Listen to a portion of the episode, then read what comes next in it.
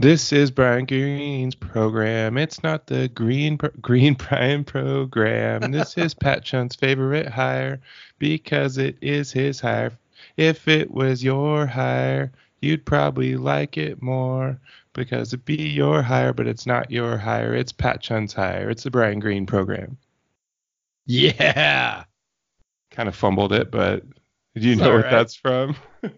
Uh, I don't, but that's okay. Dude, come on, man. From the 90s. I know I should know. If it's from the 90s. famous Canadian who is not like. Uh, do you remember Tom Green?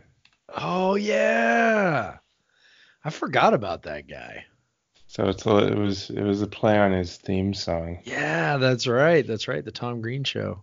Yeah. I, mean, was that- not so that guy rose and fell. And Yeah. married, like so fast. So fast.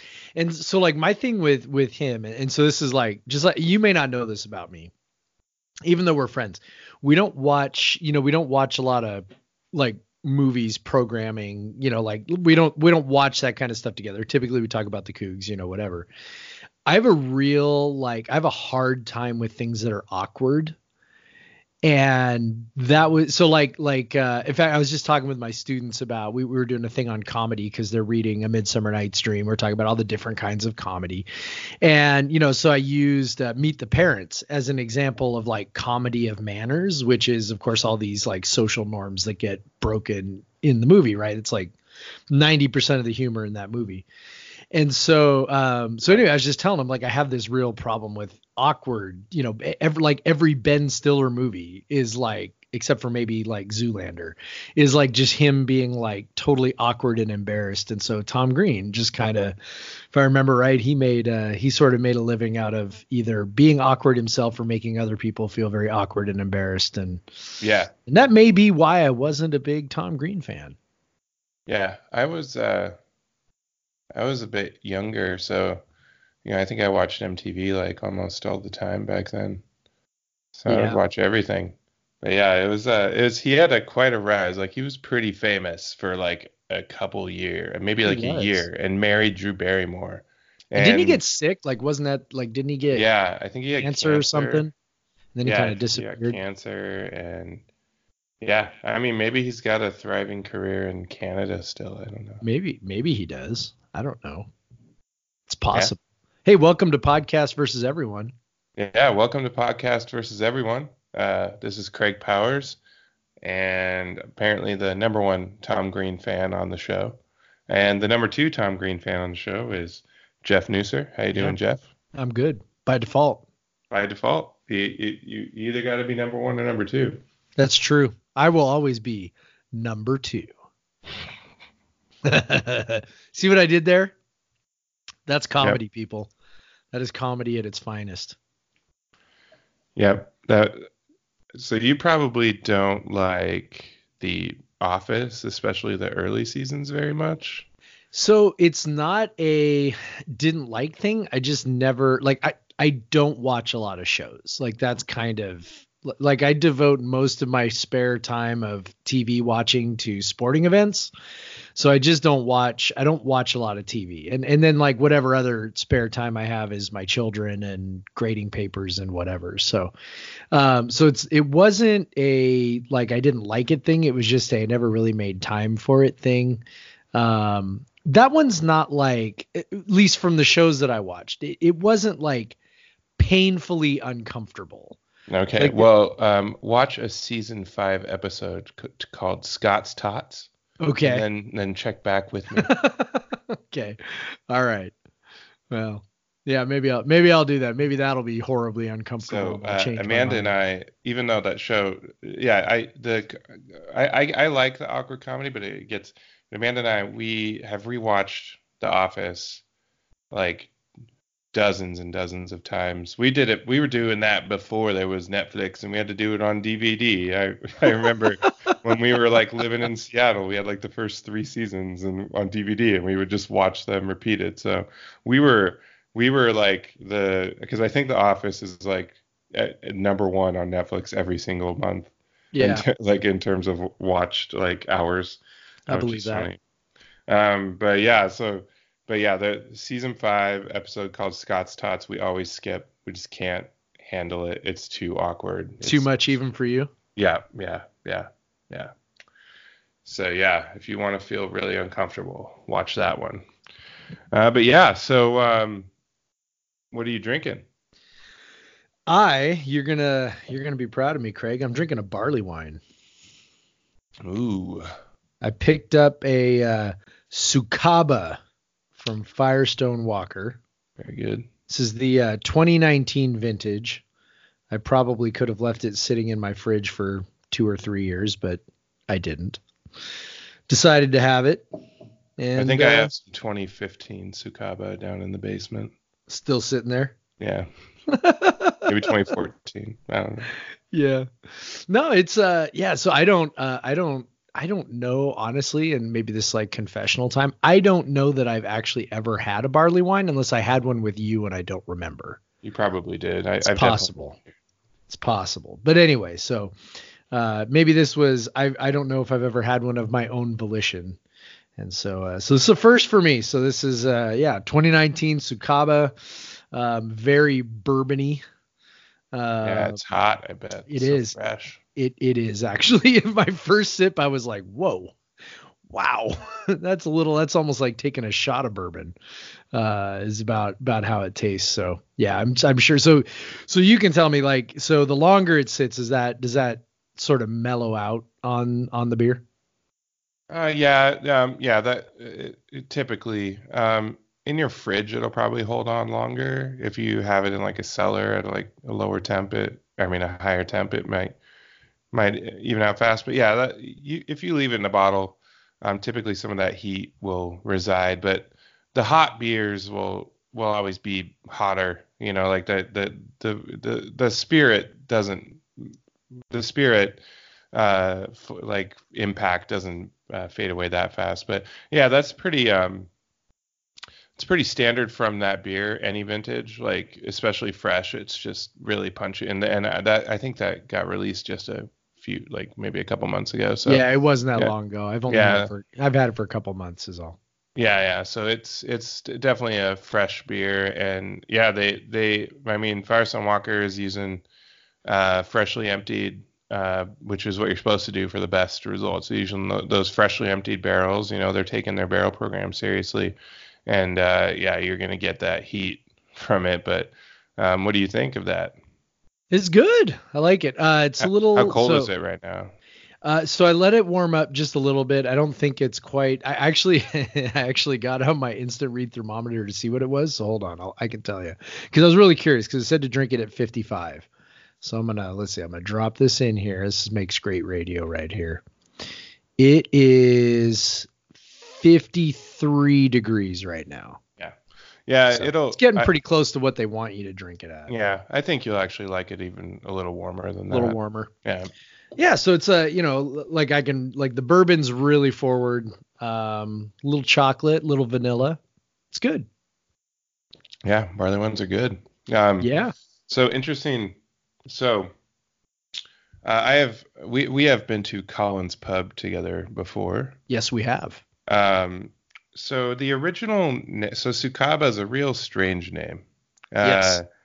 So actually, uh, the first vintage of that beer came out in 2011, and they called it Abacus.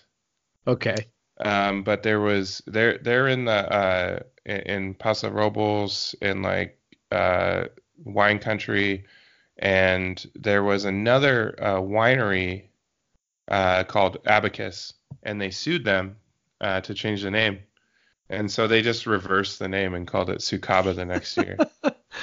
and actually, That's funny. Collins Pub, I haven't been up there in a, in a month, like a little while, but they've had they keep you know they'll post their uh, their tap list on uh, Twitter like once or twice a week, and they've had the OG 2011 Abacus on tap for like two or three weeks, and it hasn't Damn. kicked. So if you're around there, man, I- if if if anyone's around there, uh, Collins Pub, maybe you work downtown uh, in Seattle, uh, check it out. Yeah, nice little afternoon barley wine. Um, it's delicious. I, I had the 2011 version, uh, probably f- three years ago, and it was very good. It actually won a barley wine competition at um, Brouwer's Cafe, um, the the three year old keg, um, over some very good ones. But yeah, it's um very good beer. Uh, good choice, man. Uh, Thanks. And it's probably It easier good. now that since like all the older ones I have are in the big bottles, but uh, you probably got one in the little bottle. With I the little did. box. I got I got a little 12 ounce little 12 ounce bottle in a box. So another Firestone Walker add on here is uh, it was um, my my best friends from college who you met in uh, Pullman. Um, they, they were uh, for the spring game, but they were um, their it was uh, their youngest daughter's sixth birthday on Saturday birthday party, and we so um, they had a little after party after we went to the bounce play. Uh, it was called some, some bounce place, you know, uh, inflatable bounce place in, in Tacoma, and we went back to their house and uh, ha- had our typical uh, party. Um, whenever their it's their kids' birthdays, we usually have a, a nice a big party and get drunk afterwards, um, as one should. Um, As one but, uh, does. So I like to, you know, a lot of those friends in that group, you know, they, they they're they're they they like craft beer, but they're not like super super deep into it. Uh, but I always always like to bring, um, you know, some of my stuff, and so I had I brought a Floodland beer, which I've talked about Floodland uh, before, and then I brought um, the 2015 the 2015 vintage of Firestone Walker's Anniversary Ale, which was Firestone 19. Um, so I just you know random pull out the cellar. Uh, so that one was a blend of like four different beers, uh, two different stouts, and uh, a quad, a barrel aged quad, which tends to be bar- very barley wine-ish, um, and then a, um, a barrel aged brown, which is also very barley wine-ish. So the end result of this was a very kind of barley wine-ish beer. These the blending these four beers. Um, they do that different blend every year for that one, and this 2015 was excellent. Like I, I was very impressed with it. So yeah, they've done some good stuff um, in their barrel program. Uh, they had a, a few off years. Um, like one year they brewed their uh, barrel aged Russian Imperial Stout Parabola. Um, it actually wasn't even brewed at Firestone Walker. They are owned by Duvel Moortgat, um, who also owns Boulevard Brewing in Kansas City. And actually, Parabola was brewed and barreled and bottled at at uh, Boulevard, but it had Firestone Walker branding. And I swear to God, the beer was worse that year. Like it, Yeah. maybe it's just maybe it's just you know you're projecting because you know, but like it just tasted not right. And and the subsequent vintages have tasted better. But yeah, Sucaba is probably my favorite of their uh, barrel. It's probably most consistently good. And they actually took it away uh, for in 2017, and they brewed this barrel aged brown called Bravo, which is similar to a barley wine, but just not. It wasn't nearly as good. Um, so I'm glad they brought uh, the uh, Sucaba back. It's a it's a fan favorite. Yeah, it's good. So, so um, What you drinking? well, no, no, no. Oh wait, I gotta rate it. Yeah. What am I what am I rating it at? What am I rating it out of? Hmm. hmm, hmm, hmm, hmm, hmm, hmm. Um, out of uh, five frivolous lawsuits, how would you rate that beer? um, we'll go with uh, four and a half frivolous lawsuits. All right. Great. There's a lot of frivolous. There's a lot of ridiculous lawsuits in beer. I mean, it's just I'm, protecting. I'm sure there is. it, it's protecting branding most of the time, you know. But sometimes it's just in situations where it's like, um, there's there's another example here in the Northwest. uh, Um, uh, you know, Fremont, uh, they they make uh, they used to make a, their winter ale was called Abominable, and Hub uh, Hub Ale Works in uh, uh, Portland also had an Abominable, and they both made a bourbon barrel aged Abominable. And so when Fremont wanted to move in, in their distribution into Oregon, uh, they actually had an amicable relationship, and they just agreed that they would change the name. So they're abominable, the rate the you know the winter ale was just named winter ale. So if you used to love abominable and you never see it, it's called winter ale now. And then bourbon abominable is now called what kind of people were calling it offhand anyway, called B bomb. And so like if you have an older, I think pre 2015, uh, 2015 or maybe maybe it was 2016 was the first year. Um, so if you have before, it says Bourbon Abominable, and if you have like 2016 and after, it says B bomb on the label. So it so it's it's just pretty. But they just that that wasn't a lawsuit or anything. They just agreed to change it. You know, they they didn't want to like infringe on their bomb rule because it does make it confusing. Because um, uh, I've seen like bourbon barrel aged abominable on tap at a bar, but it's actually the hub version, which is not nearly as good as the Fremont version. like, so it's actually hub is benefiting from that branding confusion because their yeah. beer's not as good. Right. Um, but yeah, that's a. I'm totally on a uh, off topic here. Well, it's but, always uh, nice when people can get along. And yeah, yeah, yeah. Especially a, unlike you know, uh, unlike a story we didn't get to last week, which was uh, No-Li going up against Goose Island, who created their own born and raised beer after, after No-Li built their entire, you know, pretty much their entire uh, beer around the standard born and raised well, IPA. And it's like yeah, and Goose Island has the might of Anheuser-Busch InBev right. behind them and the the law like the lawyering right lawyer. So lawyer. No Lie No-Li has no chance to sue yeah, the, anything. Yeah, yeah. If AB is like no, we don't want to change it, then No-Li is pretty stuck. Yeah. yeah. Yeah. Um, that'll be interesting, but, um, but, uh, well, um, I guess I'll get to what I'm drinking. Yeah. What are you drinking? Um, so I'm, I'm repping the, uh, the 253, repping my, my adopted city and my daughter's hometown tonight, uh, with, uh, probably one of my favorite breweries and one of the best, uh, wild ale producing breweries like on the west coast, if not the entire country. Um, and that's Engine House Nine, which oh, actually yeah. the brewery goes by E9 Brewing now. Um, so they've kind of split the brewing branding off of the bar. Interesting. And they and they have a, a they have a, a, new tap room and new brewery called E9 Brewing um, and it's it's in the the designated brewery district in Tacoma um, on Fawcett Avenue. I would highly recommend it. Great spot, a great new spot. Do it yourself charcuterie, usually good food trucks, and then great E9 beer. Yeah, they just serve E9 beer there and some ciders and stuff. But uh, yeah, it's you know that place is 21 plus, so I don't get to go there as much. But um, but uh, it's a it's a great spot. But yeah, the um the uh, beer that I'm drinking is one of the first they released from that new facility. Um, I, I, assume it was um, it was mostly it was brewed at the old facility, which was the old one was like a seven barrel system, and it was just in the side of that restaurant. If you've ever, I know you've been there, um, in, in the old firehouse.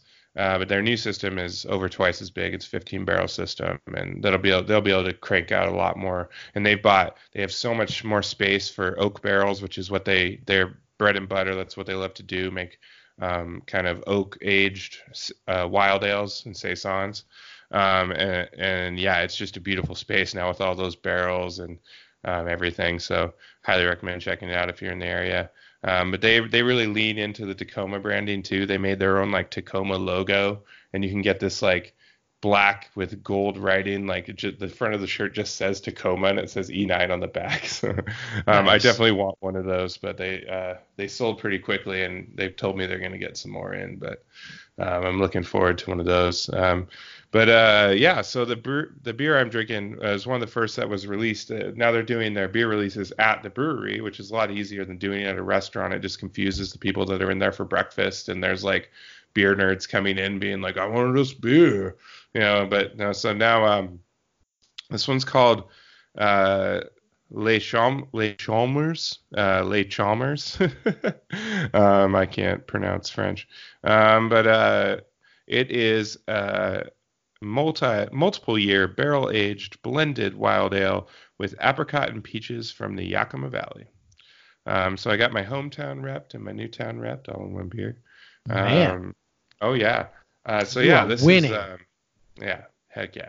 And yeah, they got this new logo on this. They got new branding on the bottle. So on one side it has the name of the beer. It's just this block lettering, white, just big E9, and then um, smaller lettering, all all caps, Les Chalmers fruited American Wild Ale. And on the other side, they have this sort of like peach label that they're doing where it has the notes. So that they've just leaned into new branding, and I like the new branding. It fits um, their their qual- level of quality and their their kind of um, their modern approach to some classic styles and everything. I think I think it's a really good move for them. I'm really excited about what they can do with that big facility because, um, like I said, I think they're one of the best at what they do.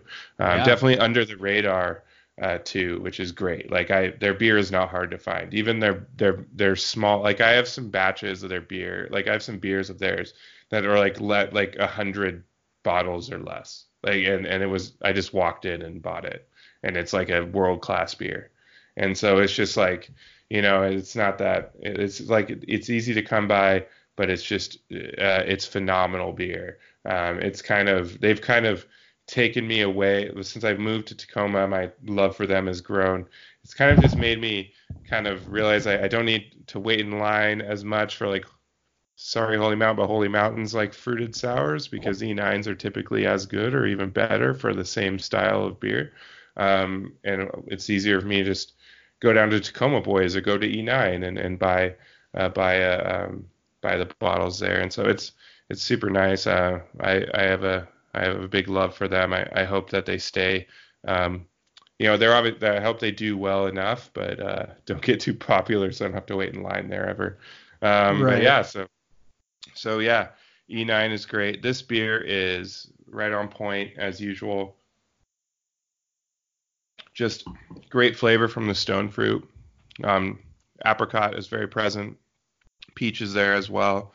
Um, uh, there's uh, with the stone fruit, you can get the acidity can really start overpowering, but this one is is balanced. It's well done. The nose is just like straight up like uh, like you just cut open a ripe peach. Like it's so nice, or a ripe apricot. Like it's just beautiful. Like and and uh, yeah, this is well done. It's like a perfect level of carbonation and uh, like it's I assume they didn't force carbonate, it's just naturally carbonated from from the yeast, and they, I'm sure they bottle it with some uh, wild yeast as well that helps build it up. But yeah, just uh, I, I, highly recommend them just across the board, especially if you like sours and saisons.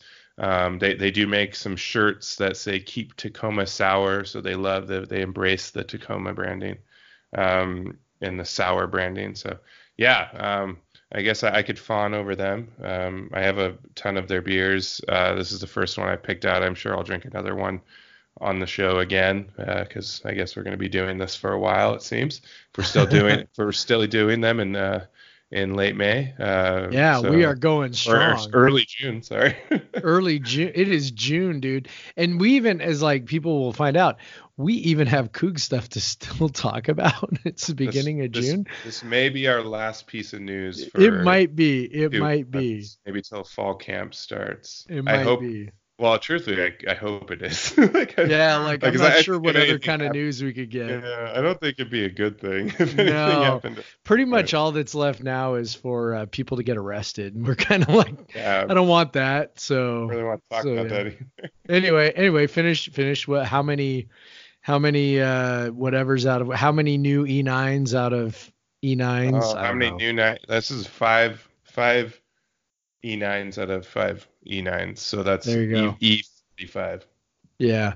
I have a hard time with E9 though because every time I hear it I think error right fielder.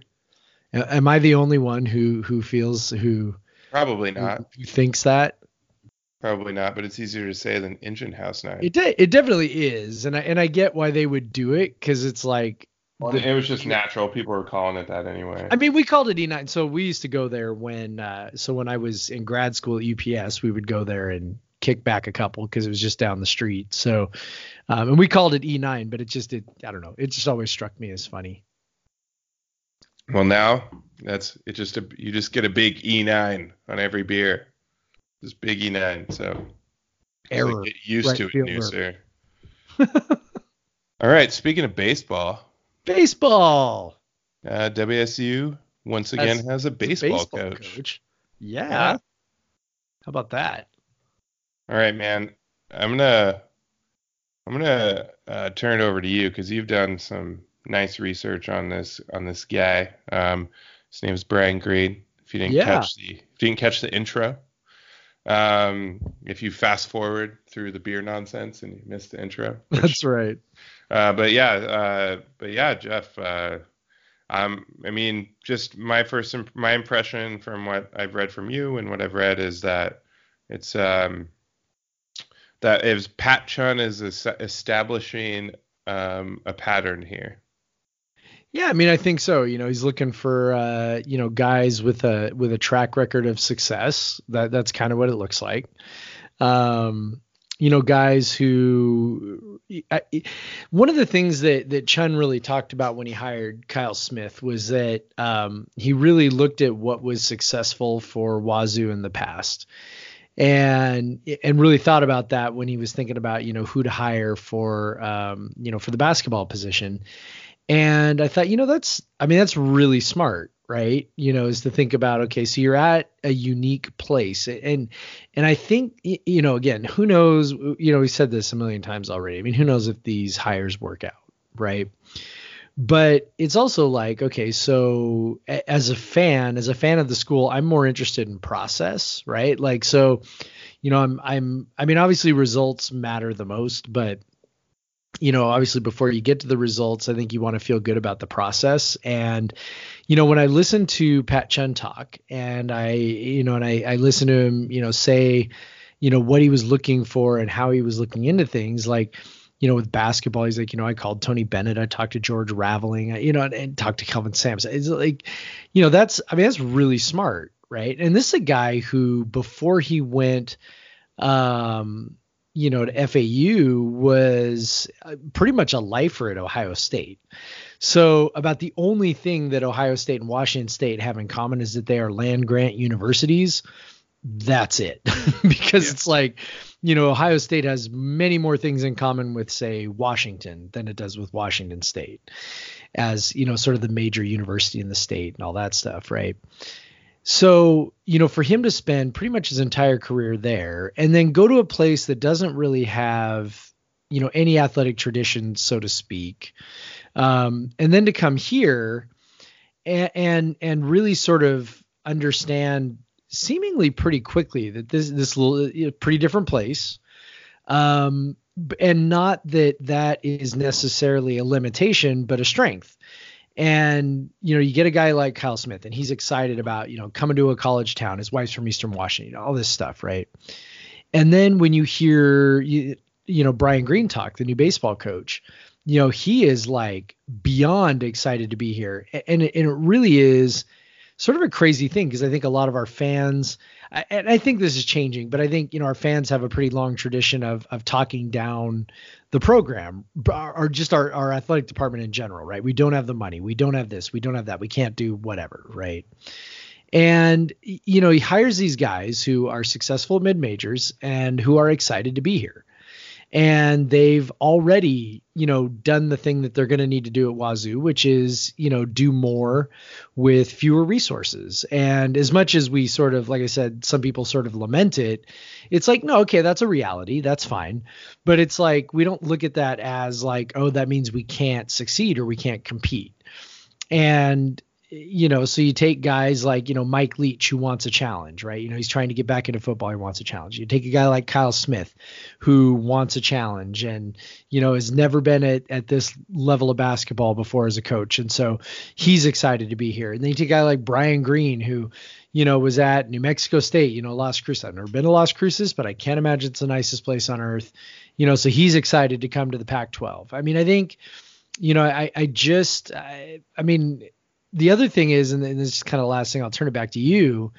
You know, is that it seems like with each of these hires, they're they've been really well received, not just by fans who are you know sort of prone to oh it's the new guy he's going to be great um, but people in you know in the industry right you know i mean i don't know college baseball that well but i've seen you know a number of tweets from people who are pretty deep into college baseball who are like oh it's a great hire great hire for washington state i'm like you know, I think people said, okay, Marty Lee's a good hire, but I don't remember people being quite as effusive as they have been with this. So, yeah, I mean, it's uh, you know, it's pretty exciting. The guy, you know, did a really great job at New Mexico State and uh, you know, produced more high level, more uh, high draft picks at New Mexico State than we've produced in the last 15 years and so I think all those things point to a guy who knows how to identify talent develop it, and I, I think that's paramount for Washington State.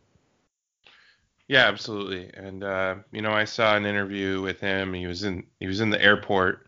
Uh, uh, one of the um, the local newspapers down in New Mexico. Uh, that he had previously told uh, that reporter that he wouldn't leave um, his alma mater, uh, New Mexico State, er, uh, in, in, unless it was a Pac-12 or SEC program, basically. So you know that's a pretty pretty I think a smart way to do it. Like, hey, I'm available. That's like I think on LinkedIn you can set like certain settings. Like you can say like I'm not looking, but I'm open. Like and so like it'll tell recruiters that you're open to be contacted, right. but like you're not looking for a job. And so he kind of put that out there, you know, Pac-12 or SEC school and uh, maybe Pat Chun saw that. Maybe you know it came under his radar. I think um, he looks at those things. I, I I I think it's well documented now. The the nerd ball story is what caught his eye um, for Kyle Smith at USF. So uh, you know who knows what he saw and. Uh, um, yeah, and, and you know Brian Green said uh, you know coming to Washington State was a dream come true. Um, he's saying that to the the uh, Las Cruces press, and so he's not saying that an oppressor for WSU. So, right, you know, it's it's it's you know, like you said, he's excited. Um, yeah, impressive uh, resume. Uh, you know, took uh, uh, 30 plus wins, uh, which uh, you noted that WSU has won 27 in the last two seasons combined. um, combined. Um, but yeah, so uh, 30 plus wins and um, NCAA regional appearance at a place that was in a pretty pretty similar position um, as WSU is now um, in in terms of relative to their conference and the number of games they were winning and all that. Um, so uh, it's a good hire because um, from what I understand, uh, New Mexico State is building a new um, facility for baseball as well, and and so he, he had reasons to stay there. Um, it's his, you know, he, he went to school there, and you know, he, he he had a chance to you know build that into you know his own little you know powerhouse. But um, you know, Chun sold him on WSU, and and uh, that's that's pretty great. Yeah, it's I'm during his. Uh, I haven't had a chance to watch much of uh, you know his introduction conference today, um, but I do know that I did see a piece where he got almost a little bit emotional, kind of talking about the opportunity. Um, and when uh, somebody kind of talked to him afterwards and, and got him talking about it again, you know, he started talking about the guys who who have been at Washington State. You know, he referenced Bobo Brayton, which of course is always a, a big winner for our crowd, and but yep. but he did it in a in a totally you know authentic way like he was like no this is a place that has been awesome and there have been some amazing you know people and coaches and players who have come through here um you know, and he wants to be a part of that again. And he, he actually was getting a little emotional talking about being a part of that. And I'm not sure, you know, I mean, I, I don't know. Like, I'm like, I'm not sure how many Cougs get emotional talking about it. Uh, maybe a little bit, maybe after a few beers, maybe after watching the back home video. um, when, uh, you know, when Leon Bender's there with a rose in his mouth or Steve Gleason winks at you, you know, I mean, not, I'm not, uh, I'm not saying that makes me get a little teary eyed, but uh, maybe, maybe some other people. Um, but yeah, you know, I mean, just uh, I don't know, like there's just something about seeing a guy who really wants to be here, and you know, you again, it's you know, I mean, Coug fans sort of beat this drum about the basketball search, like nobody's gonna want this job, nobody who's any good would ever take this job, and I'm just like, you know, why do we do this? Well, and then, you know, Kyle Smith gets here and he's just like, no way, man, this is amazing. Like, I am, you know, he's talking about like all the resources he's got here compared to where he was at. And I'm just like, you know, yeah, like we we focus too much on what we don't have, and you know, and of course, this guy, you know, Brian Green's going to get, uh, he's going to be the beneficiary of a new, uh, you know, of a new of a new facility over there at at Bobo Brayton Field. So and and a, a pretty sizable raise. Field.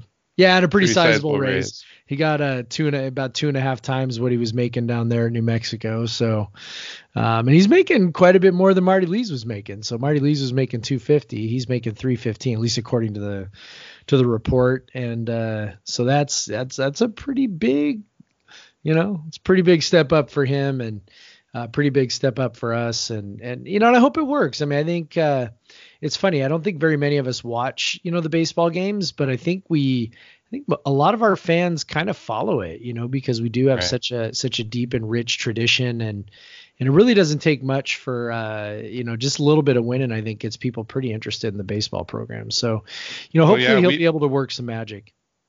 We we saw this um, on Coug Center back when Coug Center was a lot smaller in terms of readership.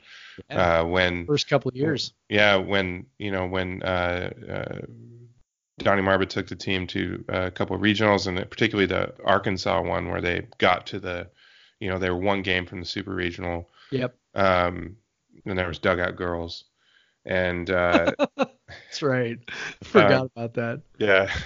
yeah, go back and read those threads. They're fun. oh my gosh, yeah. Um, but yeah, the uh, uh, fun story that is how those threads are how Mark Sandritter found Coug Center. Um, uh, which is funny. Um, uh, but if, if you guys don't know him, he uh, he's been a writer at Coug Center for well almost since then.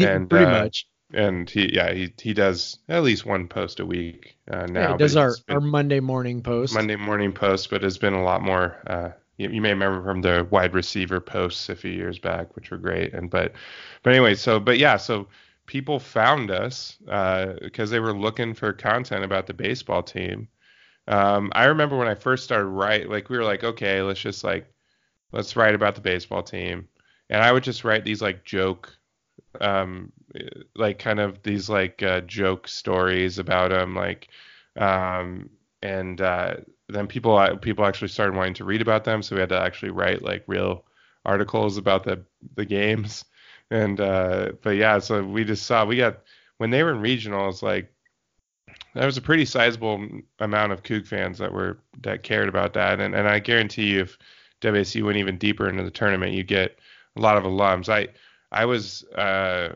I was at a um, uh, a soccer game in, in Tacoma. The we talked about the Reign FC last week, but I uh, uh, B and I were able to secure some club tickets.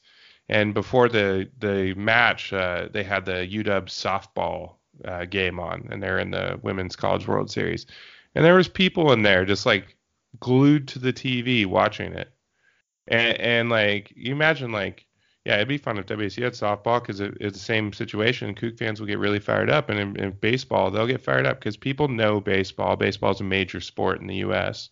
Like they can adapt to it. They can they can come around to it pretty qu- quickly. College baseball is not as big as football and basketball, but people know baseball. They most people played baseball when they were kids. Uh, they know the game. They know what's going on, and and they love when their it, their school is attached to it. So yeah, there can be a lot of passion around the baseball team. I think if, if they start getting good, and, and people know when they're really bad, and and they get excited when they're really good. So hopefully, uh, you know, maybe in a few years, uh, we'll we'll be able to be a little bit more excited again. Yeah, and I mean, you know, he. Uh he did in New Mexico State in two years, so we'll see what happens. Uh, I, I, I am curious to see how uh, how much of the roster stays intact. Um, you know, simply because uh, you know, obviously you bring in a new guy, and baseball is sort of weird because you know the majority of those guys sign early. Um, and so they, you know, if you make a, you know, you make a change in, you know, June, right? Or May. I mean, obviously, you know, Lees was fired whatever two weeks ago. Um, you know, you make that change in late May. I mean, there's re- it's not like a basketball situation where you've kind of got time to shop around and kind of figure out, okay, maybe I don't want to go there, maybe I actually want to look around, you know, whatever. Right. I mean, there's just not a lot of time, you know. I mean, it's you know, it's June 5th and they just hired a new guy. I mean, you don't get a chance to like meet him, you don't get a chance to talk to him um, you know, so I don't know, you know, kind of how much opportunity there is for that. I know Marty Lees, you know, made a lot of changes his first year.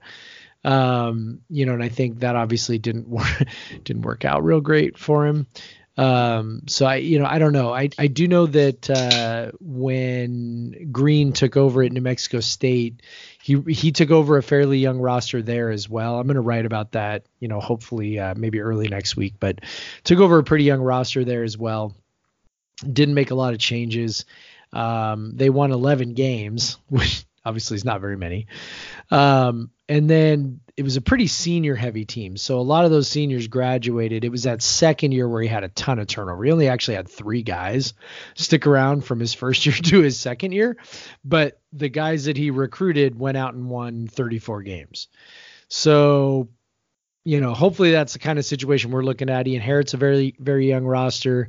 Um, I think you know it, it was f- his last couple classes have been fairly well regarded by recruiting services. So, and again, I don't follow it that closely, so I don't know how many of those guys are still around. But yeah, I mean, I think there's some hope that you know with some with some good coaching, uh, with some development, that uh, you know that that maybe a, a, fairly quick turnaround can be executed. And I think that's another sort of uh, maybe similarity between this and, and the change that Chun made in basketball.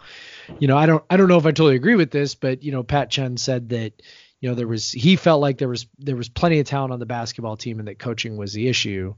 Um, I don't know if he still feels that way now that you know, like you know, they basically turned over half the roster. Right. Um, but CJ Elleby coming back, and I think that was more the the thing that he was referring to. You know, and maybe that's the way he felt here as well. That you know, making a change with a roster that was fairly young, you know, was better than making a change with uh, you know, with a bunch of exiting players because you know you've got some guys who you know he feels like can play and you bring in the right coach and then you're you're sort of off and running. So i i don't know if that was a similar thought process or not. Like i said I, I didn't watch today's comments so i don't know if chun said anything to that effect today um, during the during the introduction. But but you know i mean I, I think that's something that's you know that's at least a little similar from the basketball move. Yeah um and it's just uh, it, it's similar to the basketball move in that it's just you you maybe hadn't heard of the guy before, which with baseball honestly would have been anyone. Pretty much uh, anybody. Uh, but uh, I mean, and we had heard of Kyle Smith, but it was really it like once you dig into these guys' resumes, you just get more and more impressed. And and so it's just there you, you start to be more impressed with them. And then uh, the similarity of, of being sold on WSU and their ability to win here.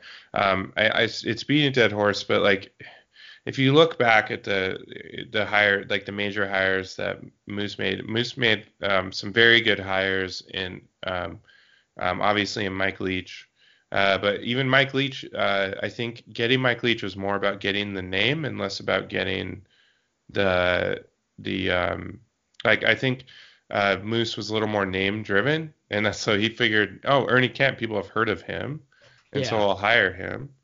Um, and uh, and maybe there was Marty Lees's attachment to Oregon State. I, I don't know how, why you know what happened there, but um, but yeah, like like I just think like he he was looking for these sizzle hires, as he would say.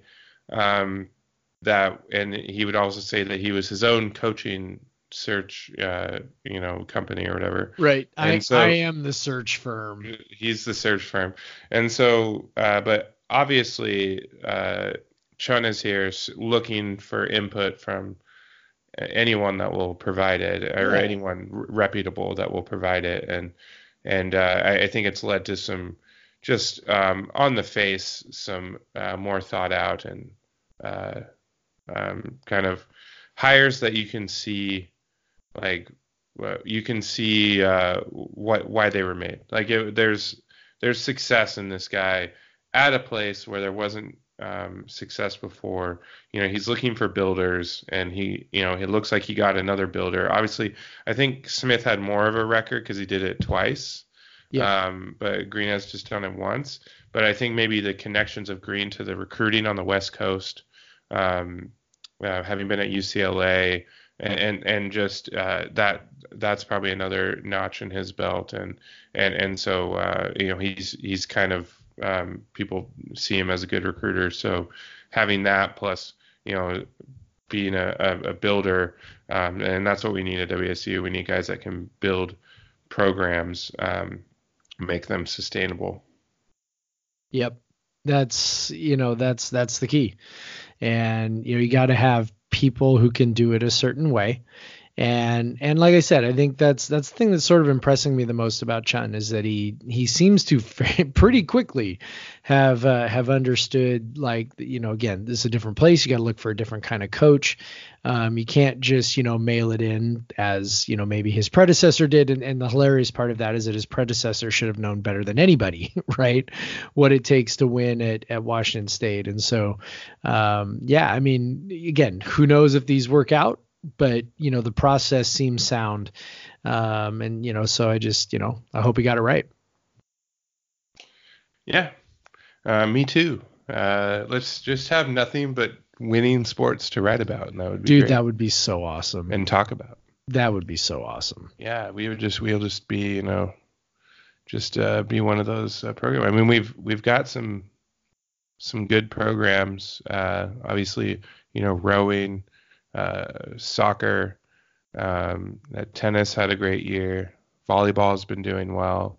Uh, so we we have some programs that have been building, um, and football obviously, um, but like but some major sports, the women's basketball, men's basketball, and baseball have just fallen by the wayside, and it would be great to have those kind of more um, visible sports uh, uh, be uh, good, or at least uh, watchable. yep. Yep. That's our standard is pretty low, right? I mean, just because it's funny, like we're going through, you know, with the exception of men's basketball and baseball and women's basketball, like you just talked about, um, we're kind of going through a renaissance with a lot of other sports, right? You know, soccer is is really good, volleyball is really good. Um, you know, track and field is you know good as they've been. You know, I mean, swimming is you know on on the ups. I mean, it, tennis, you know, had their best season in quite a while this year. So there's like all these really good things going on, and it's like it's like, oh my God, tennis made the NCAA tournament. And it's like, man, you look at some of the other schools in the Pac 12 and they're like, this is like every year. This is what we do every year. It's like, hey, hey, you know what?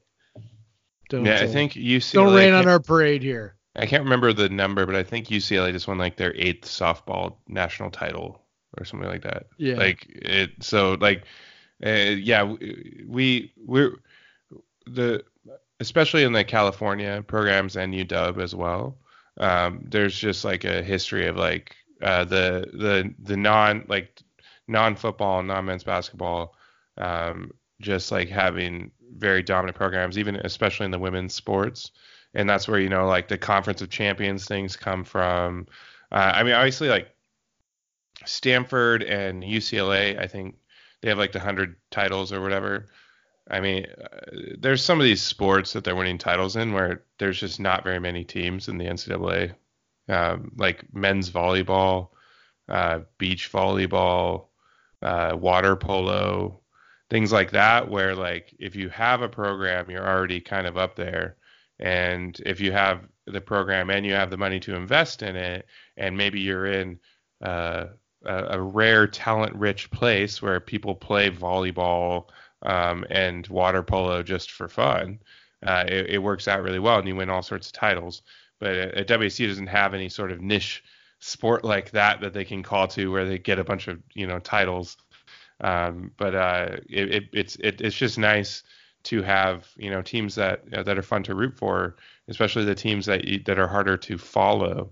Um, it's hard to follow the tennis team. Like it's you just you just have to read the press releases that come out. You right. know the WSUCougars.com coverage of it.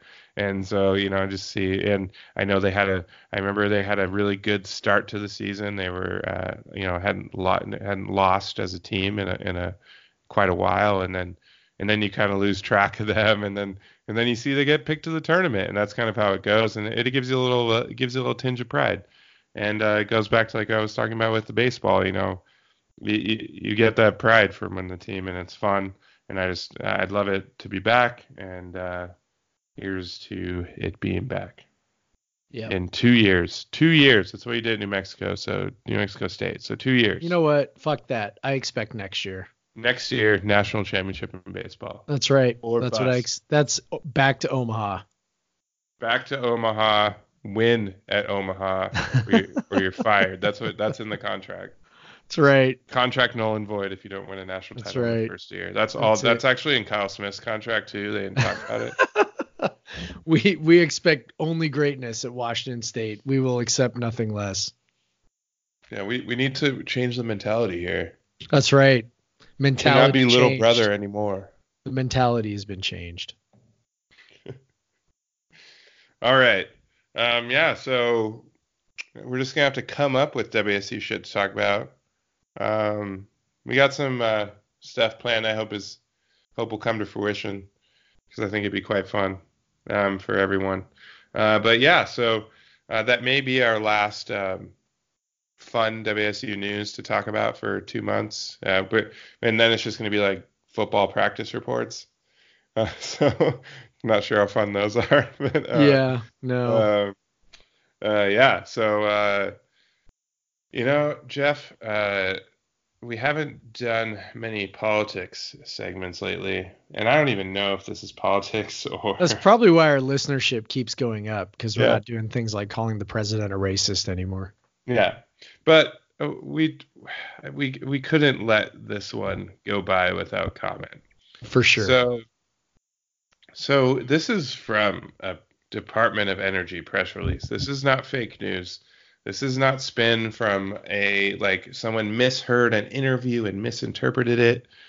Um, I'll just read a few choice sentences uh, uh, from a press release entitled "Advances Commitment to U.S. Jobs, Economic Growth, Clean Energy," which just kind of is a weird yeah. Oh, okay. That's the subheading. Department of Energy authorizes additional LNG exports from Freeport LNG. Um, so this is um, offering additional uh, natural gas exports. Um, increasing export capacity from the Freeport LNG project is critical to spreading freedom gas throughout the world by giving America, America's allies a diverse and affordable source of clean energy. Uh, that's right. It's not natural gas anymore. It's freedom gas. Freedom gas. Oh, and it gets better. Um, in a quote uh, farther down, um, from this is from the uh, Freeport LNG. Uh, oh no, this is Undersecretary of uh, Undersecretary of Energy Mark Menezes. Menezes. Menezes? Menzies? No. Um, uh, he says, I'm pleased the Department of the Department of Energy is doing what it can to promote an efficient regulatory system that, that allows for molecules of U.S. freedom to be exported to the world. Molecules of U.S. freedom, uh, which are, of course, referring to molecules of natural gas, which are U.S. freedom in its smallest, most its essence. the essence of freedom. so this is just some straight up. Like- Uh, This is just like we're not even pretending. Just straight up nonsense propaganda stuff. Like you know like- what though? Like this is not. It's not like this is. I, I mean, obviously, this is sort of the most like flagrant example of it to where we we all laugh, right? I mean, this this is like back when like I don't even know- think the most fer like I don't know like the most fervent patriot like still would probably roll his eyes at, at like reading that. Like, are you serious? Like, I don't well, know, man. I'm old enough to remember freedom fries. Oh God. Are, are you old enough to remember freedom fries, Craig? Yes, I am. so I mean, I I don't know. I mean, maybe maybe, but i mean, it's just this sort But of freedom like- fries is was like that was that was changing a name because people were mad at at France for not supporting a war. right, right. But this is just like taking a normal name of something that no one was like disputing yeah, and just like putting Yeah. freedom in there. yeah. Freedom Yeah. No, it's not natural gas. Natural Freedom. bad. Also, carbon dioxide is freedom molecules. Yeah, yeah. Freedom molecules, carbon dioxide. Yeah. Um, every time you drive your car, I mean, think about if if you want to be putting out the most molecules of U.S. freedom, The most amount of get the freedom. most gas guzzling ass car. nothing built after like 1960. Like it's got it's got to be getting like four miles to the gallon, and you got to be like gunning that thing off of stoplights. You got to be going 90 on the freeway. I mean, it probably wouldn't be able to, but right. But uh, but yeah, you just uh, you got to get as many molecules of U.S. freedom into the air. You know, but really, like, how patriotic are cows? Like all the molecules of U.S. freedom. That's right. They're very patriotic. Yeah. Yeah. Uh, yeah, it's uh it's I mean it's it's it's it's just it's like comical. Like they just I just think about how many people reviewed this press release and they were like, "Yes, yes. L- let's use freedom gas and molecules of US freedom." Um that that that's perfectly fine. Maybe they thought people like us will spread it around and talk about it. I have no like I, I I still I don't really know what this is, and I don't I don't it's they're import they're exporting they're allowing for exporting more natural gas. Okay, um, I don't. That's not what matters to me in this press release. What matters to me is the f- molecules that this is like just completely ridiculous Yeah. and embarrassing. Like it, you the this is from the Department of Energy. It's a, a .gov address. It's it's an official government press release, and it uses these ridiculous Yeah. statements. And and the government, like it's particularly with like the naming of bills, can get pretty ridiculous in how they name things. But this is but that's usually in in the spirit of creating some acronym. Um, Yes. But, like, but this is just like Yeah. ridiculous. This is just taking it to another level. I, Uh, you uh, know, the thing is that this is not. I mean, this is actually pretty, pretty on brand for the decisions they've been making, and I know it's ridiculous. I mean, like we're laughing at the ridiculousness of it, so so I get that. I'm not saying it's not ridiculous, um, but I am saying like, I mean, even recently, you can look at a at at a list of things that are sort of in this same vein. Okay, so we've got the, this is ridiculous. I mean, freedom, molecules, and whatever, right? But you know, I was listening to uh, the New York Times does a does a daily podcast called, oddly enough, The Daily, and uh, you know, and they did they did a, a show recently on um, the climate change report that was put out by the government's own scientists. Okay, so they do this like once. I think they said it was something like once every four years and um, and so the government put out this this extensive report which basically said we're all doomed right and it came out and and so the Trump administration and by by law they are mandated to uh, to publish it and make it available. So they put it out on Black Friday. I don't know if you remember this, but they they put it out on Black Friday and it's um and so they they kind of tried to to hide it as best they could by putting it out on Black Friday while everybody was out shopping. And so they've got this law that um, says they have to they have to do this thing you know every every few years or whatever. And so what they've decided now for the next one is that they are going to they, can't not do one. But what they can do is institute regulations right? So this is the like the how laws are carried out right? So what they did was they instituted a policy and a regulation that said okay rather than looking at you know climate change um, I want to say something like 60 to 80 years into the future as they try to kind of figure out, okay, where are we heading, right? They limited it, and I want to say that the policy now limits the projections to maybe like 30 years or 20 years, something like that. I mean, something very Yeah. short comparatively speaking. And so what they've done is they've just said, no, you're not allowed to project beyond that because, well, we just we just don't know, right? So we're we're just going to leave out that part of the science. We're just going to leave out that part of the projection because that's the part that looks really bad, right? Well, what's it going to look like in 20 years?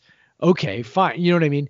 And so it's like, so you sort of change the narrative by eliminating some of the basically some of the science right? And then you know one of the you know one of our writers brian anderson you know posted on slack today that the trump administration is looking to reclassify some of the extremely extremely extremely radioactive waste at hanford that is high, high, high risk, bad, bad, bad, bad, bad radioactive waste into eh, not so bad radioactive waste. We can just leave it down there and we don't have to clean it up anymore just by like giving it a new name right? Re- we're going to reclassify it into a lower risk. We're just going to say, not that it is lower risk, we're just going to call it lower risk, and now we don't have to clean it up anymore. It'll save us like $40 billion. It's like, you can't just wish this stuff away, right? You can't just give it a new name and all of a sudden, oh, carbon dioxide isn't bad because now we call them freedom molecules. you know, I mean, it's like, it's still bad. And, you know, I mean, it's just, it's depressing because it's like we're all, you know, we're all going to pay for this. We're all going to pay the piper at some point on all this stuff. And, you know, I, I know that all the old white guys making all these these rules right now and coming up with all these names right now are going to be dead before any of this stuff happens. But unlike them, I actually care about my children, and I'd like them to be able to live on an inhabitable planet. Well, So yes, there. You know, I did my good deed with our brand new car that we bought, which is already uh, not the best for the environment, but um, uh, we, we we just get to feel morally superior because we bought a hybrid, and it gets 44 miles to the gallon. It's a it's but but it's it's tempered by the fact that we bought the Rav4, which is bigger and more gas guzzling. We could have bought like we wanted an all-wheel drive car. We could have bought a Prius that got about 10 miles more to the gallon. Uh, but um, I'm a big motherfucker and I'm tired. We've been driving a Yes, Mazda. you are. We've been driving a Mazda 3 that we bought brand new in 2009, and we still have it. We didn't trade it in. We wanted a second car. Um, so we bought a Mazda 3 in 2009. I've been driving that Mazda 3. Uh, it's got uh, 100 and I don't know 55,000 miles on it. I've probably driven it for at least 100 of the 100 of the 155. So um, Mazda 3s are not big. Um, so man, I am uh, loving that Rav4. It drives itself. It gives you a score at the end of every, which I love. It gives you a score on your on your eco driving, That's hilarious. and it and it and it literally like Does it wait? Does it does it give you does it give you a number or does it give you a letter grade? Because I think it'd be great gives if it you a gave you a number. letter grade. it gives you a number. But the, but It'd be so great number, if you like pulled but- it and it was like D plus. The, number has a different color based on your score. Okay. Yeah, so like uh, I I remember uh, Amanda drove to a place and I drove back, and she was getting better gas mileage on the way there because it does a little gas mileage thing, which you can believe or not. But I, I would wonder why they would lie about it because you could so easily check it. You could just like be like, I put 10 gallons in and I got this many miles, but your thing said it was I was getting this and that's wrong. So I feel like that would they, they, they it's in their best interest to make that accurate, at least mostly accurate. The the little um which most cars have, new cars have now that tells you the miles per gallon you're getting. Right. Um but uh but yeah, like so she got better than me on the way back, but she got an eco score of like 65 and I got an eco score of like 85 Well, you so are I just had clearly I just had a more challenging. I, I am I am a better liberal because I am burning sure. less. I am releasing less freedom molecule molecules of freedom into the air. Um, I'm trying to minimize my molecules of freedom um, and and just ensure that the air has more. I don't know uh, socialist uh, atoms or something. Um, I but but I, I I just you know that's that's just what we try to do mostly we just wanted to pay less in gas. We're not we're not that yeah we're we're uh we are we are uh you know we we know the um results of our actions. We just haven't been great at uh changing them yet. You know because I think the real thing would be just not driving your car so much. But That would be. That would I, I have like I have uh, I do travel like my my big uh, contribution to uh, freedom molecules is in uh, the many many miles I have flown in the past few years um, for work. Uh, but I I'm doing that quite a bit less this year. So you know yeah. I'm That's sorry. that is a hugely a hugely under appreciated source of greenhouse gases. Like I don't think people really I, I don't think most people really have any clue how uh how much uh airplanes uh major commercial jets put off with all the flights that they make. yeah. Um, Yeah, That's a did. huge one. Yeah. So is Yep. apparently um, eating steak. So Apparently, yeah, I'll never stop doing that though. yeah, yeah. I, I, uh, I'm not I'm really that good, good at. I'm really good at feeling guilty, so I can do things and feel guilty about them and just keep doing them. So um, I, I just like live a life of guilt. So just you can throw more guilt at me, and I'll just be like, okay, yeah, man, I should go vegan, and I'll really lower my carbon footprint. But God, I love this hamburger. Yeah. Have you have you tried any of the the new Yes, so I haven't- like I haven't- Impossible Burger, any of those? I haven't tried the Impossible Burger, but I've tried the Beyond Burger, Okay. and How was it? It it so it it it nails pretty well like the texture and everything, um, but it just tastes like a shitty burger, like a, a shit like a like a, a low quality burger, basically. okay. And they they're usually more expensive than Yeah. the other burgers. So so like if you're just like uh yeah, uh Amanda had bought one when we were she had wanted to try one, but yeah, um I've heard the Impossible Burger is uh, better than the Beyond Burger, so yeah. you should try it. Like I they're definitely like they're a lot better than the old black bean burgers and and things like that, you know. Um in, in terms of emulating the experience Yeah. of eating a hamburger. I'm Um but 100% willing to try that. yeah, Like and I'm it's- not it's- it's I'm not bad. opposed to that. I, I don't know that there will ever be a substitute like for a If- you know if you- for a steak or something. like, but like if you like steak and you like that the beefy fat flavor, you're you're just not gonna get that No. from No. from uh no matter they because they're mostly trying to match the texture right. and they've done a really good job. Like I listened. Yeah, I listened to. Uh, I think it was Freakonomics, Freakonomics podcast. They they talked with one of the developers of these alternative plant-based meats, meats in quotation marks, right?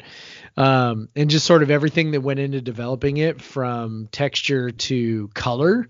You know, they put a little bit of the whatever the the thing is from the the hemo whatever um, that makes it red um, to put that in there so that it actually you know looks like meat. Like anyway, it was it was pretty fascinating. So I don't know anybody who's interested in that. Um, I don't know. There's a Freakonomics podcast. It was very good, and uh, you can learn about all the all the research and the science that went into these these plant based meats. And I would I would do it for a burger. I, I like I said, I don't think I'd do it for a steak. There's Well, just don't some things you they- can't substitute. I, yeah, they're just not gonna.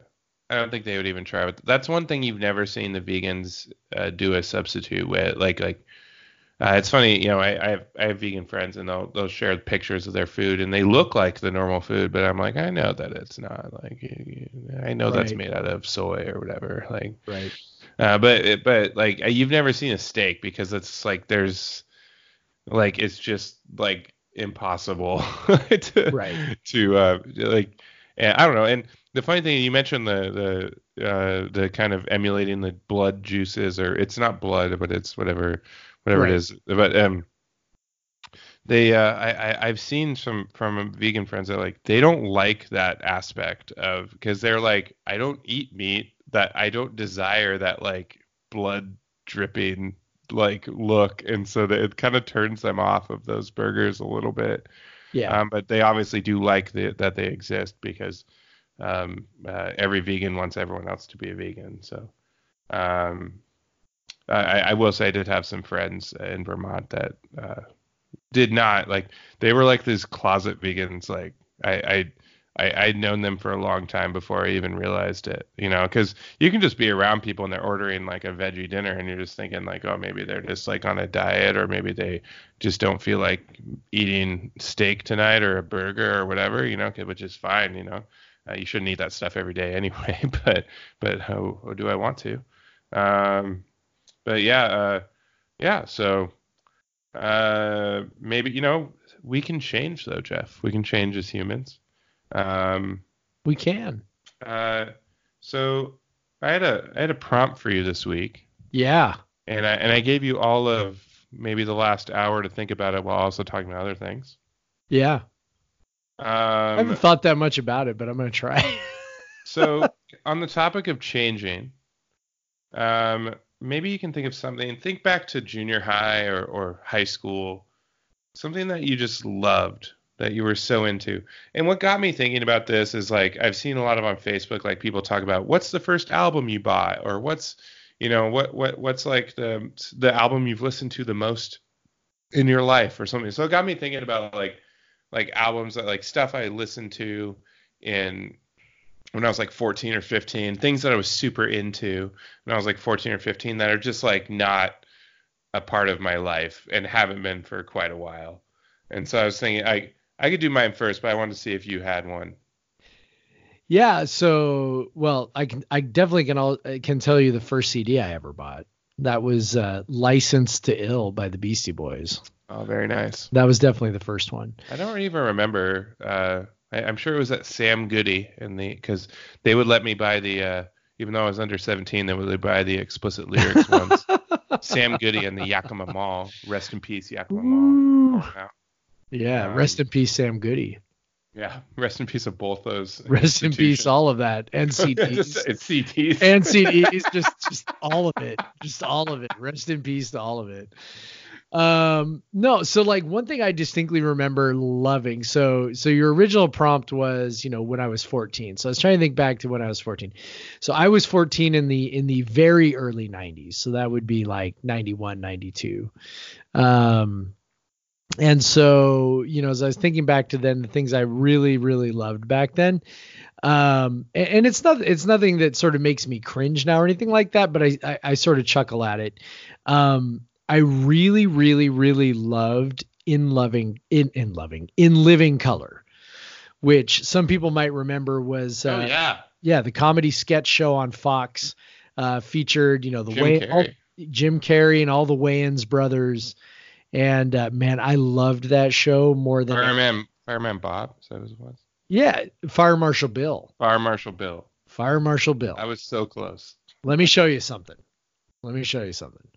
Oh. Um, I'm gonna stick this fork right here in this outlet. See what happens. Let me show you something. Um, yeah, no, like I loved it, and and so you know, it's one of those things where you know you have to be. I, I think a couple things. You have to be of a certain age to sort of appreciate um, what it meant to have you know some sort of appointment viewing uh, to watch a show or something like that. You know, obviously today you don't you don't have to do anything. Like you know tonight I watched you know the Sounders on the DVR. Like it's just whatever. And so you know it's but back then it was you know it's you know early 90s. Um, you know if you wanted to watch it you had to either watch it when it happened or record it on the VCR. And that was the one show we had a fairly so at 14, you know, you're you're you're freshman in high school or whatever. Um, pretty tight, you know, bedtime in my house still when I was 14. So, um, you know, I had to be going to bed at like eight. Well, Living Color came on at eight, and uh, that was the one night a week I was allowed to stay up for an extra half an hour. Uh, to watch to watch something on TV and and I love that show and I look back now and it was so like you know, it was just it was so the 90s, right? And it was just, you know, oh man, yeah. Um, you know, I just sort of, you know, all the, you know, some of the the sketches they had, and, and some of it was so edgy at the time. You know, you had the, uh, I, I remember, you know, the Men on Film show, which was the public access uh, show with the with the two uh, gay men reviewing movies. You know, and it was like that was so like uh, just nobody, you know, SNL wouldn't touch that sort of thing. Um, you know, they're just, and then Jim Carrey was allowed to be himself. It just, yeah, really great show. And, and, and I just look back now and I kind of chuckle because it was, it was such a big deal. Um, big deal to me and, and sort of like a, I think a, a bit of a cultural touchstone. So, um, so yeah, that's something I think back on that, that sort of makes me laugh. Just a random thought. Uh, do you remember, um, uh, the movie that the the movie that Marlon Wayans was in, uh, where he played for uh, the UW basketball team, and his like brother died and was a ghost helping the oh team. Oh my win. gosh, yes, I remember that. I don't even remember what it was called, but I remember as a kid, I was like, "This is cool. That's like." You know, that's like a, a, a team from Washington before I was a Coug. But yeah, I think you would have been a you probably would have been at WSU by then. Okay, uh, hold on. I'm looking it up. So keep talking. Yeah. So I remember, yeah, that that movie. It was like, but I remember, and I I was very young um, when Living Color was out. But my parents are pretty young because they had me in their early 20s, so they watched a lot of kind of like they watched The Real World on MTV when I was growing up, and they watched In Living Color. So I remember watching like In Living Color when I was like eight or nine, and and and like I remember the you know Jim Carrey and the Wayans brothers and stuff, and they had quite a they had quite a career after that. All, all of the like a, quite a few people from that show did. Um, but yeah, that but yeah that that movie st- stuck out to me. Like it's just funny that they chose uh, Washington of all schools. Um, I remember the uniforms were kind of off. Like they kind of like made their own. They took like the colors, but kind of did their own sort of uh, uniforms. Um, but they win the national championship.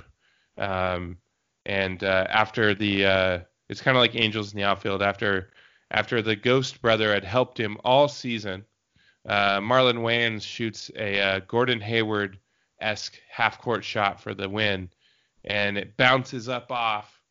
And uh, I remember he mouths to his brother, who is in ghost form above, "Let it go," like just let let me do this on my own. Even though he's like helped him the entire season, like like like oh now I'm above this like, now you're gonna feel now, now, that you've got me on the brink. I'll I'll go I'll go with the odds whether now or not I might win the title on this on this one one. But uh, yes, he lets it go and it goes in.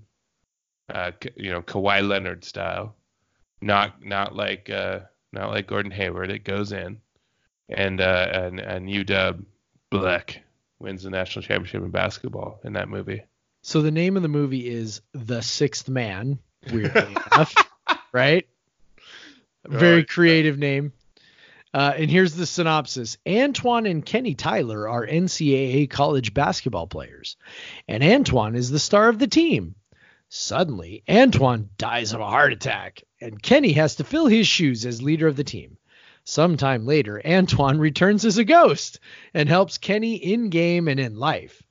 But Kenny changes in the process and doesn't quite like it.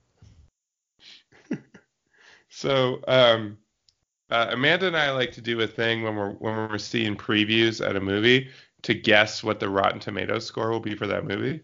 Yeah. So Jeff, just based on the synopsis, what do you think the Rotten Tomatoes? There's and given there's only 13 reviews on Rotten Tomatoes, this is the uh, critics score. Yeah. Um, what what would you guess the Rotten Tomatoes score would be? I don't know how familiar you are with Rotten Tomatoes. I, I I'm familiar. Uh, I'm gonna go 13 percent. 23%. But like Oh, I said, so it was close. it's only 13 reviews. If you give it more reviews, I'm sure eventually that It thing might drop that far. down to 13%.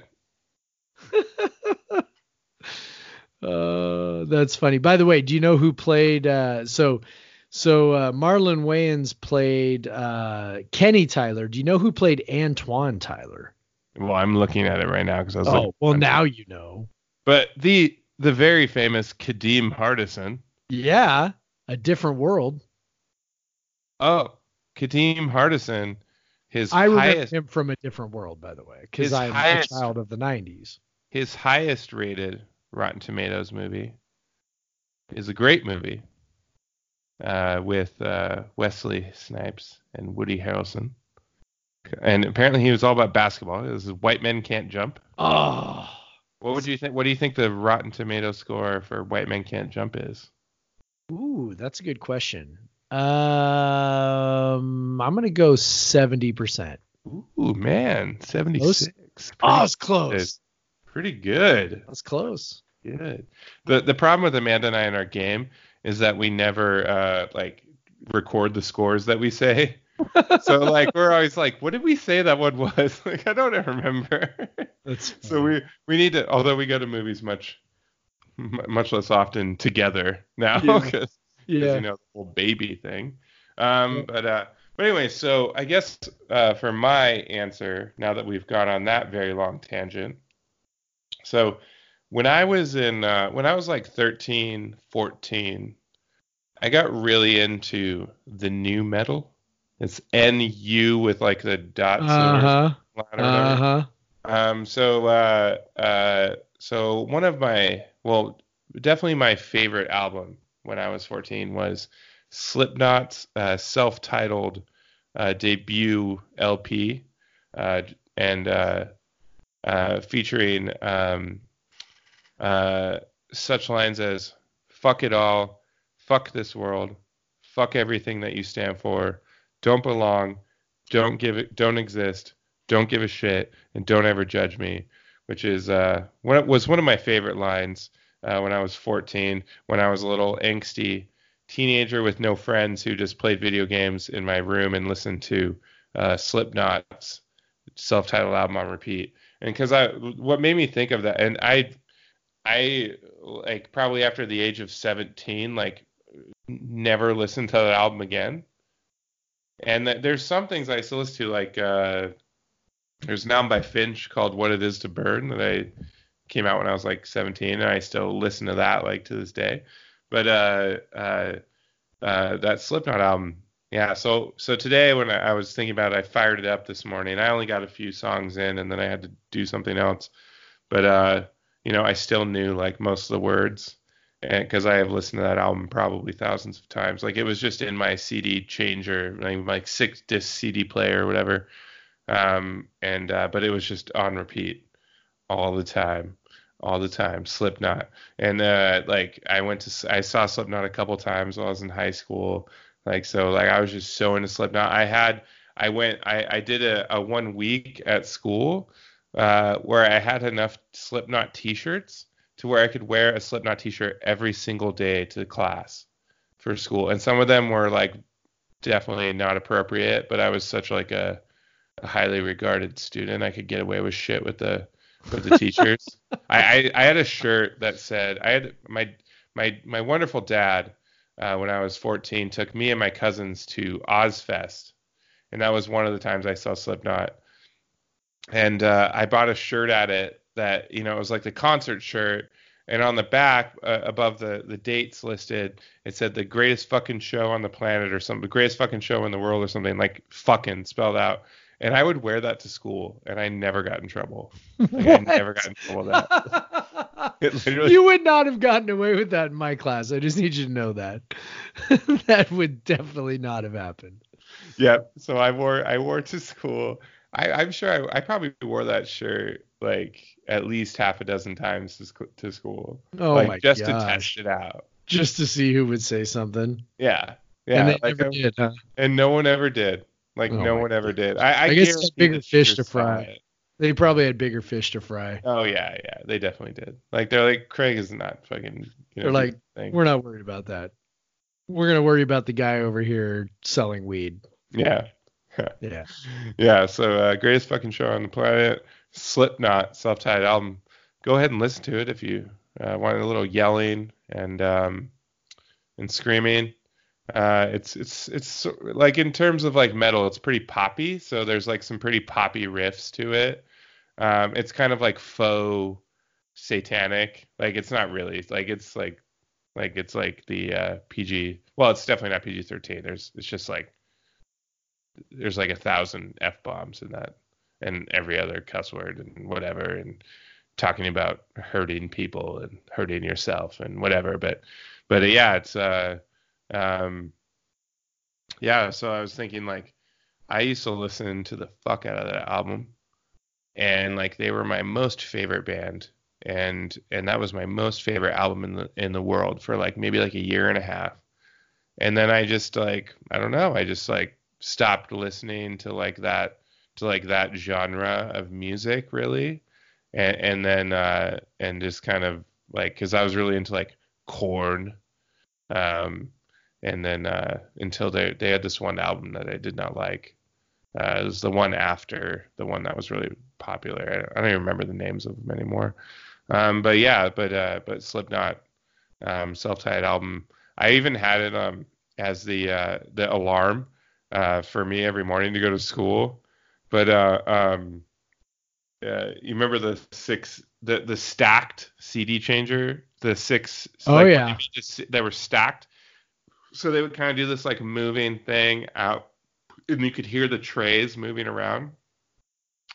So I would always just wake up to the trays moving, like because I would set Yeah. an alarm. Like you could set the the CD player to have an alarm, and but I would just wake up to the sound of the trays moving. And there's just this like the start of the album is just like this kind of like um kind of like uh woman's sound saying like like now mister i think it's sick and so it would just like it would say that like and so i wouldn't even like wake up to like any music it would be like waking up to the tray and then waking up to this like woman's voice but i but i but i really wanted to have slipknot be my alarm and so that's what i did but but but yeah so that was uh yeah i, don't have any of those uh uh, Jeff, do you know what uh, Slipknot fans are called? No, I don't. Yeah, it's probably past your students by, so you probably don't see it. Probably. But they're they're called maggots. No, I did not know that. Yeah, so I, I, I was a I was a proud maggot. Way to go. Yeah, Congratulations. but now you know. and then and then like in my early 20s, I got really into like fucking indie folk rock, and so like I like I couldn't go farther away. like I just That's pretty far away. yeah. yep. Yep. That's pretty far away. I just went to um I was stoked because a band a Portland band called who had some sort of you know national fame and but they uh they called Blitzen Trapper Oh Uh, yeah, I know Blitzen Trapper. and, and they uh they played a show and I found out the day before and they played a show at the new McMenamins uh place which is pretty cool in Tacoma um and they have a they have a concert facility there and and so uh I was able to go um they're doing it was like like I probably like was really into Blitzen Trapper like 10 years ago at this point and so uh it's another one of those bands I don't listen to quite as much anymore but probably more recent enough that I still will throw an al- the album on on the old uh you know whatever service uh once in a while um but uh yeah and uh, I actually discovered them Jeff which you may have too through Chuck uh, Yep. the TV show Yep. 100%. Yep. Yeah. So, uh, but yeah, so I was able to see them about 10 years after uh, I was super into them, and it was great. Great show. I was so excited. Um, but definitely not um, a little bit different than a Slipknot. Like I think if I went to a Slipknot concert now, I would uh, hang You- hang in the back. You might die. Yeah, I would just hang in the back with uh, and uh, just kind of uh, be like, "This is very loud." hey, that all that bumping into each other you're doing up there looks very dangerous. Will you all be safe up there, please? Sir, there are children here. I'm sorry, Can you, do not appear language? you do not appear to have the proper ear protection. Here, I brought some extra earplugs. Why don't you put those in?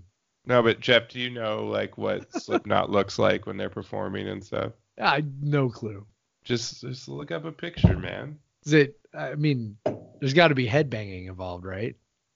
No, just look up a picture of Slipknot. Okay, hold on. I'm looking. Just see if, if you do, it's like all their or no, Slip I did Slipknot, Slipknot, so that's why I did it. But so Slipknot, so they wear these uh masks. Okay, so I see the masks. Yeah, and so th- this is just like when they're Total nightmare like fuel. the lead singer like sings in this fucking mask and it's just like i mean they played as like a regular old band but like and if you see them uh, like yeah it's just like yeah, they they all- they went by numbers like they all had numbers so it was it was like Craig, was, I'm like- not going to be able to sleep tonight now. there was like i think there was like when i was listening to them there was like nine members of the band like it was just fucking just a goddamn mess. And it kind of sounds like it it's not that like like it is like you could see where they had like some pretty good commercial success because it's like a very approachable like especially for like teenagers a very approachable like metal. Like it's like it's not that intimidating. You can understand the words he's saying like he, he's screaming but you can still like tell what he's saying and stuff. And so it's like yeah and plus the masks so they're very kind of like they have like a they have you know kind of a, a, a hook like look we're we're weird we have Yeah. masks and we go by numbers and blah blah blah and um, but yeah so uh something I Obviously, very, it worked. very- yeah something I was very very into when I was 14 I was listening to the album today I don't hate it now. I laugh at some of the lyrics. Um, but but I think like I like I don't hate like the music that much, but like it's and plus it's so it's like nostalgic and I know it so well. Sure. It's like it's not I could still listen to it. Like if I had it on the car and you were listening to it, you're like, Craig, what the fuck are we listening to? but it is I mean, but music's like that though. I mean, you know, obviously you sort of, you know, outgrew uh, a Slipknot, but you know, for me it was always Pearl Jam. I haven't outgrown that, and you know, so there are still songs that come on, and I'm like transported back to 14, 15, 16 years old. You know, when I first heard those songs, and I would just, you know, back when I had tapes, not CDs, but tapes, right? And I would listen, you know, and it's so you don't get to like listen to a thousand different songs. You just put the tape in and you listen to the tape, you know, over and over and over again. Unless you had one of those, you know, really fancy tape decks where you could push the fast forward button and then it would actually pop back out at the end of the song, right? Yeah. did you ever was- did you have one of those? No, I never had one of those. You had to be fancy to have one of those. And I just, you know, so I mean, yeah, I mean, all these songs I listened to over and over and over again because I didn't have, you know, eight thousand, thousand, ten billion songs at my fingertips, you know, that I could listen to at any time.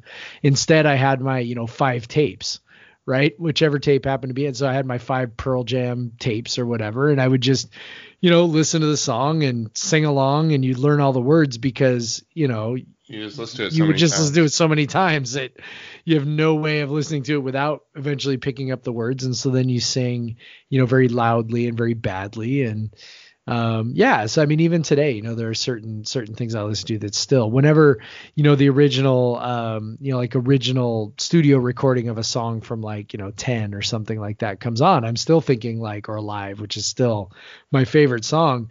I'm like yeah it's like i just like i remember you know like 25 years ago like it was yesterday. It's very bizarre and makes me feel very old. Well, there's another one like uh, Metallica Reload.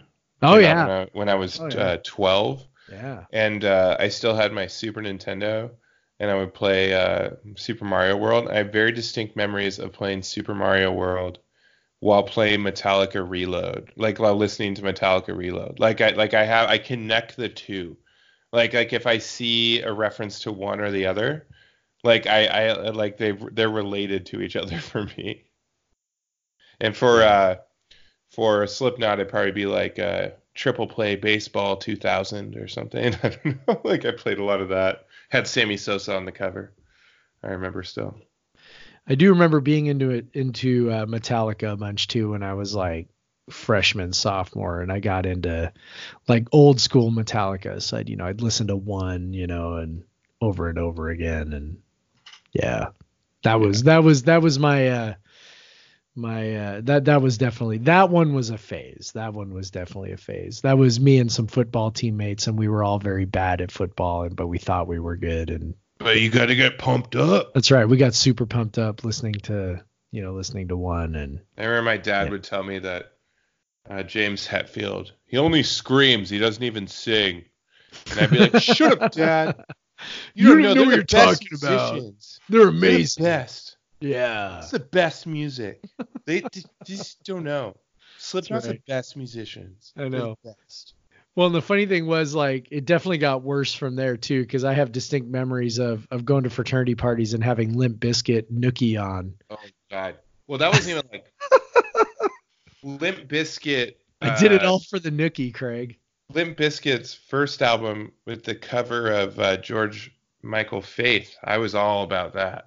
My uh, Woodstock uh, '99, my uh, the last one.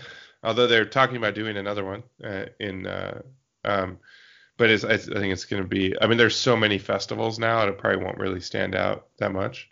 Yeah. Um, but uh, but yeah, uh, Woodstock '99. Uh, my uh, my cousins, uh, their mom let them buy the pay per view uh, for um, for uh, uh, Woodstock '99, and so they had they just recorded on video cassette everything that we liked, like all, all, and so Bizkit. I remember that very distinctly, their performance. Out, and they were they were the, they were like encouraging people to burn stuff and like all this like some of like this the black marks on Woodstock '99, and they're just like you know like all these angry bands because there were so many angry bands out by then. Right. So it was just like not a peace love festival. Like all the popular bands in the in in in certain genres of rock were like just angry and screaming, and that's what was uh, big. But I remember I just like watching Woodstock '99 recorded on tapes, like over and over and over again. And and and then there was obviously like certain parts where the camera would catch a girl flashing, and we had those memorized. And like, of course, yeah, yeah, yeah. So it was uh, it was just something like now, like I don't even know, like you can like watch Coachella on Twitter or whatever. like it's it's crazy, like the difference now. But and there's so many like huge festivals that are just like Woodstock. Because even Woodstock, that I think they're having a Woodstock like maybe this year. Oh dear.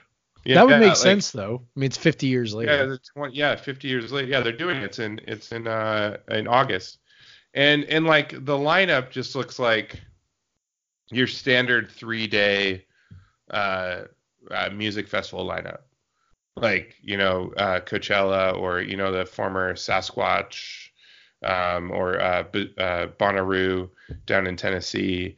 Um, you know, there, there's just like a lot of festivals like this now. I think the Lollapalooza is just a one day thing or a one weekend thing now, and it's a three day festival. But yeah, it's just like it's a lot of famous bands, but it's just like, yeah, these are the uh, standard festival circuit bands.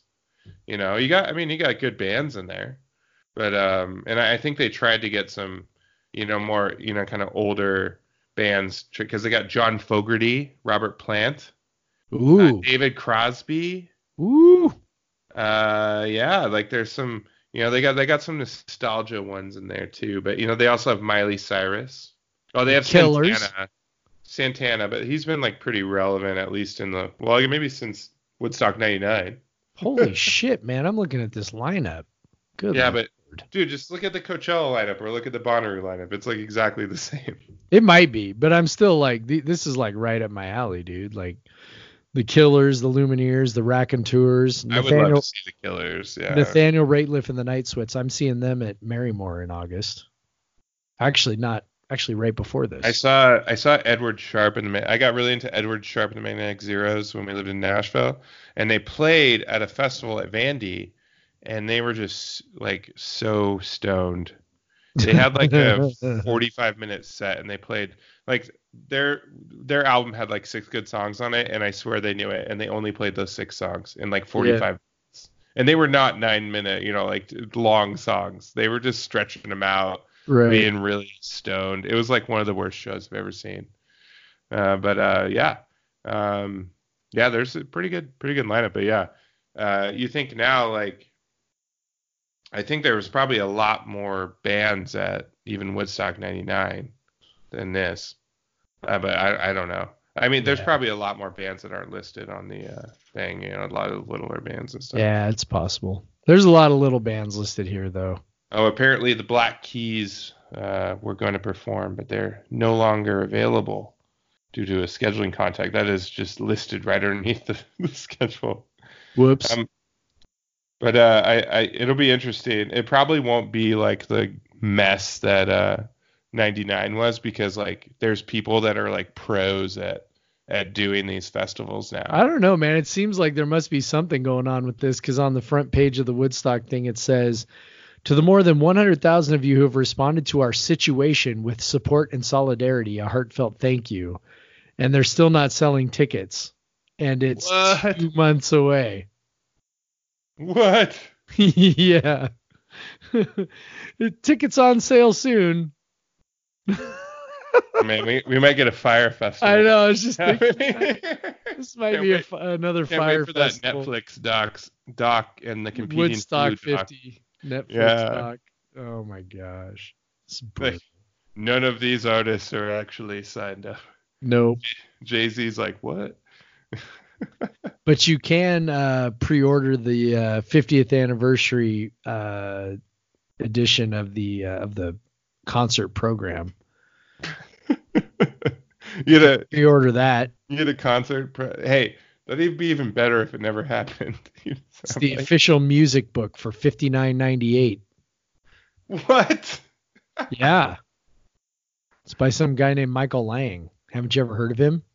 Oh, of course. You also can get the definitive 50th anniversary archive, which includes the book plus 38 CDs, plus a Blu-ray disc for $799.98. That's the one right there. I'm already. I'm buying it right now. I mean, I'm a- on here. That's a bargain. Yeah. You also can get a Woodstock 50th anniversary Indigo twill cap for $26.95, or or you can get a Peace and Love metal lunchbox for $16.50. mm, That sounds that that's kind of up my alley. nothing says Oh wait, peace and pint love. glass. Pint glass, 15 bucks. 15 bucks. Nothing says peace and love like rampant commercialism. Oh, absolutely. For sure. I mean, Craig, how dare you? Are you suggesting that their motives are anything other than altruistic? That they want to do anything other than simply, uh, you know, celebrate the music and the and the cultural moment that was Woodstock? I am suggesting that, but I do like those shirts. Those are pretty. You're cool. so cynical. You're so cynical. Don't eat the brown acid shirt that they're selling for twenty five dollars. Uh, Twenty right. five. And it just says, by the way, it literally just says on the front of it, don't eat the brown acid. Like it looks like it was made like by hand for like fifty cents, but it's Yeah. twenty five dollars. Yeah, but it's 25 bucks. Don't eat the brown acid. Yeah. All right. Well, this is riveting podcasting, and we have zero listeners left at this point. It's okay. But if you do happen again to still, still be be around, listening. please, please subscribe and give us a five star rating on your preferred thing. Uh, do it right now. Like you're listening, you're, you got it, the phone in your hand. Just go, just click five, and then say like, uh, "Stop fucking talking about Woodstock." Five stars, uh, something like that. That's Um, right. And then uh, uh, follow us on Twitter at Pod versus pod, is it Pod versus everyone? I don't right. even ever know. Yeah. Uh, follow me on Twitter at the Craig Powers. Um, uh, Jeff is mostly the Pod Twitter account. Yeah. Um, that's why you see it has some hot takes sometimes. That's right. Um, and then uh, go ahead and if you have any comments, questions, disagreements, uh, those I want the most. Uh, complaints, I want Come those. argue with us. Give me them complaints. Uh, go ahead and shoot those at the Twitter at Pod versus Everyone, or um, we can publicly shame you if you do it at Twitter. So please do that. Um, but but if you don't want to be publicly um, humiliated, uh, please send um, an email to podcast versus everyone at gmail.com.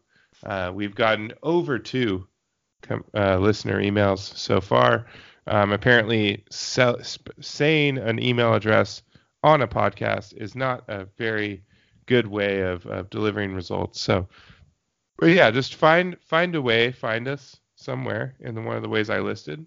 Uh, send us a comment, give us a good rating, and and hey, go Cougs. Go Cougs.